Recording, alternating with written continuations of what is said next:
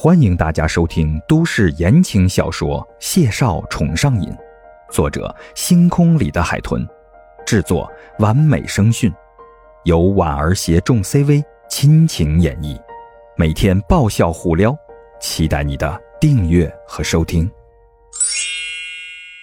第一百四十八集，孟婉婉又惊又喜，连忙去看谢景亭。谢景亭清浅的勾唇，垂下眼。点了点头，是，的确不能草率。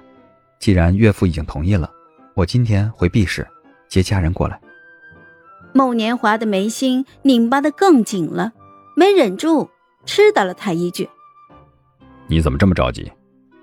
谢景亭看了眼孟婉婉，正要开口说什么，孟婉婉连忙插嘴救场：“当然急了，他回来一次多不容易呀。”三天之后，他就要走了，这一走还不知道什么时候再回来呢。孟年华唇角绷紧。三天，三天，你让我敲定婚事，你当菜市场挑菜呢？孟婉婉鼓着腮，你刚才不是说领证吗？酒席下次回来再。孟年华果断的打断了他。你给我闭嘴！孟年华瞪了他一眼，转头去看谢景亭。语气不太好。我是认可你的态度，可以考虑把傻闺女嫁给你，但你这三天时间是想要闹哪样？告诉你，领证不可能，酒席就更别想了，三个月都整不妥当。谢景亭临危不乱，舔了舔唇，声线清和温润。当然不能，绝对不能这么仓促。您说的是对的。孟婉婉拿着眼尾扫他。孟年华也绷着脸拿眼尾扫他，父女俩就这样默默的听着他继续说道：“小旭的意思是先把合同签了，连同我的户口本都交由您保管，等双方父母见了面，定下婚事，下次我们回来再举行典礼。”孟婉婉连忙点头附和：“嗯，对呀，先订婚。”孟年华摇着扇子点了点头。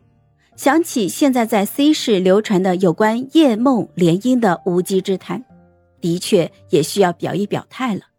于是他就站起身，拿了那合同，对着孟婉婉抬了抬下巴：“成，你跟我去书房签字画押，让谢敬亭回 B 市接他家人吧。”孟婉婉连忙站起身，这时谢景亭也跟着站起身来，从容不迫地从兜里掏出了一支笔。还有一方拇指大的小印泥，在孟家祖孙三个人惊愕的神情下，十分淡定的将两样东西搁在了桌上，浅笑温和的说道：“不用麻烦，就在这儿签吧。”孟老太太失笑，孟婉婉无语，孟年华蹙眉，实在觉得有什么地方不太对劲。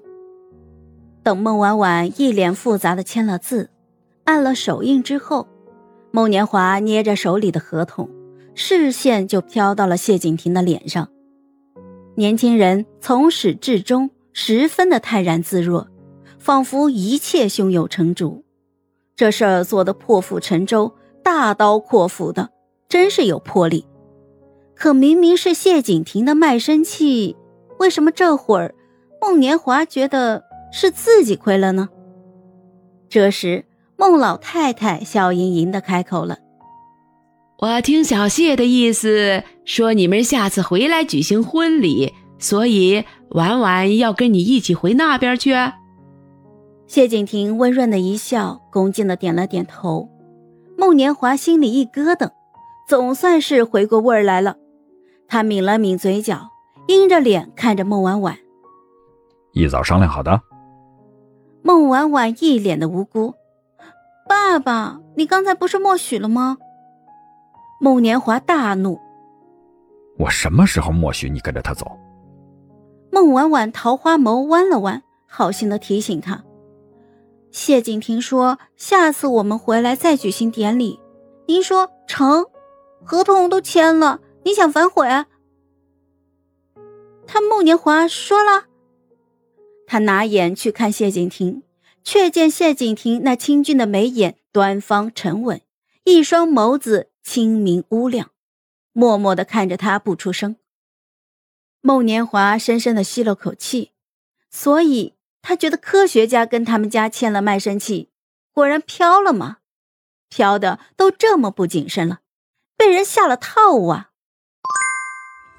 嗨，我是婉儿，本集甜到你了吗？点赞评论之后，我们继续收听下集吧。